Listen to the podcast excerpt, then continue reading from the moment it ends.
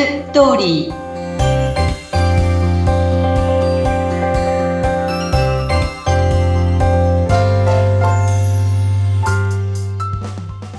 皆様こんにちは男性専門結婚相談所ライフツリーの和田ですこんにちは、インタビュアーの山口です。えー夏真っ盛りですけど、和田さん今日はすごくですね、この収録の際、爽やかなお洋服をお召しでいらっしゃるんですが、ひまわりなんですよね、柄が。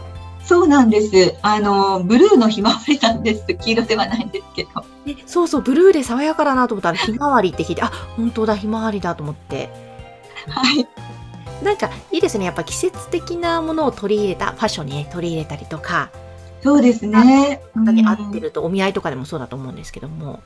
そうですね。やっぱり爽やかなね色とかお見合いの時はねうんあの、いいですね。男性はね、ちょっとこれから暑くなるので、今までスーツだった人たちも、やっぱ見た目も暑くなるのでね、そこはね、ちょっと男性も、えー今、カジュアルな、あの、洋服で大丈夫だと思うんですけど、うんうんただ女性がね、今度カジュアルすぎて、この間あったんですけど、すごく肌を露出しすぎる洋服を着てらっしゃった方がいて、はい。相手のね、方なんですけど、ええやっぱり男性も目のやり場に困るので、あれはやっぱり仲人さんとかカウンセラーさんは、やっぱりちょっとこう自分の会員さんに一言そういう話をされた方がいいかなと思いますね。うーん。また本当そうですね。その辺は。そうですね。あの、初心者の男性は特にドキドキしますからね。はいあの、話は入ってこなくなっちゃうので。うん、うん、うん、うん。いや、本当でも服装、第一印象大切ってことですね。そうですね。はい。さあ、そして毎回その婚活にとてもお役に立つ情報をお届けしています。この番組ですが、今日はどういったテーマでしょうか？はい。えー結婚相談所が向いている人、向いていない人というテーマです。はい。え、これは、あるんですね？何かタイプというか。そうですね。あの、私は何が何でも結婚相談所に入ってくださいっていうふうに思っていないんですね。はい。で、まず、こう、あの、日常生活の中で自然な出会いを望んでるっていう人いらっしゃいますよね。うん、うん。お金を払ってまで婚活したくない人。うんそういう人はもうもちろん全然、あの、結婚相談所にどうぞって言っても、あの、いやいやいや、そんなお金をかけてまでとかね。うん。全然自然に出会いがあるし、みたいなね、方もいらっしゃるので、うん。まずそういう人たちはもちろんそうなんですけど、はい。あとやっぱり年収が300万円台以下の人っていうのはうん相談所は厳しいです。はっきり言って、なるほど。女性は結婚は生活だと思ってますからね。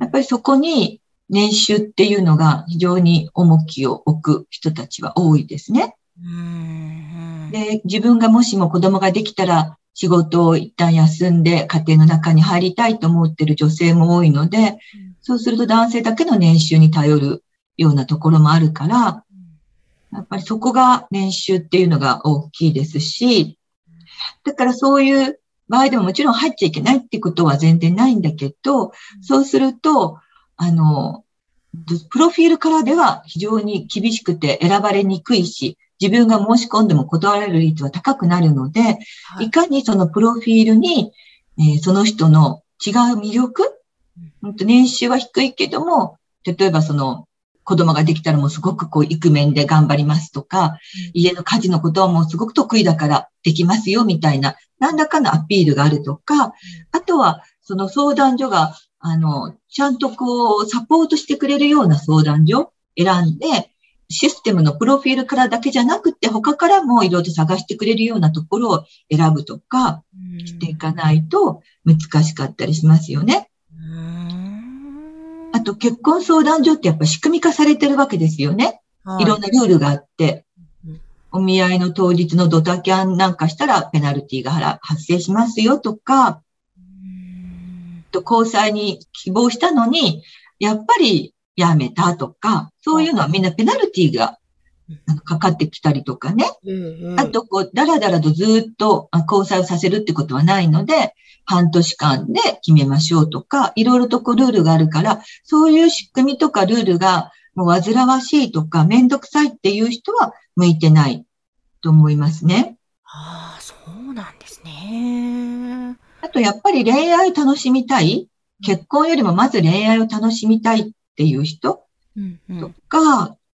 か、あとさっきの年収じゃないけど、結婚相談所ってやっぱりこうお金がかかっていくところなので、うんそのところで、あの、経済的な余裕がないってなると、少し厳しいかなと思います。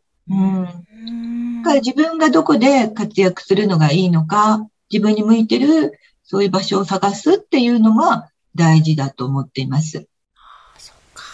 本当に全ての人が結婚相談所ではなくて、まあ今いろんな出会いの場があるから、うんアプリを使ったりとかが向いている人もいれば、あとお見合いパーティーみたいな、そういったところが向いている人もいるっていうこと。そうです、そうです。で逆に、あの、結婚相談所に向いてるっていう人たちは、結婚をもう真剣に考えている人たち、うん。早く結婚したいなって思っている人たちだったり、やっぱりここは身元が確かな人がいらっしゃるので、そういうところに安心を求めている人たち、はい。あとサポートする私たちがそばにいるので、そういうサポートを、えっと、望んでいるうん人。あと、やっぱりあの、恋愛経験が少ない人たちもこういうところはとても向いてると思いますよね。恋愛経験のない男女たちっていうのも多いし、だけど結婚に向いている、純粋で真面目で、やっぱり家庭に非常に愛情をかけようとする。男女はたくさんいらっしゃるので、うんうん。そうですね、本当恋愛と結婚って別だと思うので、こう、恋愛ね、初心者でも結婚相談所に入ってうまくいったケースね、和田さんもたくさんあるとおっしゃってたから、はい。確かにそういう方は、その、和田さんみたいなね、アドバイスしてくれる方がそばにいた方が、よりステップアップして、どんどん成功も早まりそうですもんね。そうですね。うん。あの、あとはやっぱり男性で、すごく忙しい方たちいらっしゃると思うんですよね。はい。そういう人たちもこういうシステムを、あの、24時間どこでも見て選んだりとか、うんあの、まあ、申し込みも来るわけですけど、その日程調整とかね、お見合いのうん場所とかは全部私の方でやるわけですね。うん。でそうすると、そこに行けばいいだけだから、自分で相手にマッチングアプリだったらいつにしますとか、どうしますとか言って、会え会えるまでにすごく時間がかかったりっていうのがあるようなんですけど、そういうのがもう一週間以内にバババッと決まっちゃう。うん、うん、うん、うん。だから効率がいいと思いますね。そういう忙しい男性にとっても。なるほど。わあ、なんかね、また改めて今日結婚相談所の良さというのもね、浮き彫りになってきましたけれども、とはいえ本当にどこに合うか、ちゃんとそこは自分で見極めた方がいいんですね。例えば年収が低い方なんかでも、そういうパーティーに出たら、彼の良さがそこでは発揮できるかもしれないでしょ？うん明るくてすごい一緒にいて楽しいとかね。うん。なんかすごく博識があるとか、ね。で、そういうのっていうのは、会って話して初めてわかることなので、はい。プロフィールからはなかなか伝わらないことですよね。うん、うん。本当ですね。だから年収がって言って落ち込むのではなくて、うんチャンスは絶対あるということですね。そうです。なので、ぜひちょっとね、ご自身がどこに合うのか、今一度その分析してからスタートしてみるというのもいいポイントということですね。そうですね。うん。えー皆さんもぜひ今一度考えてみてはいかがでしょうか。そして、えー結婚相談所ちょっと和田さんにぜひ相談してみたいなという方は番組のこの説明欄のところに和田さんのホームページですね。ライフツリーのホームページの URL 掲載しておりますのでそちらからぜひアクセスをしてください。和田さん今日もありがとうございました。ありがとうございました。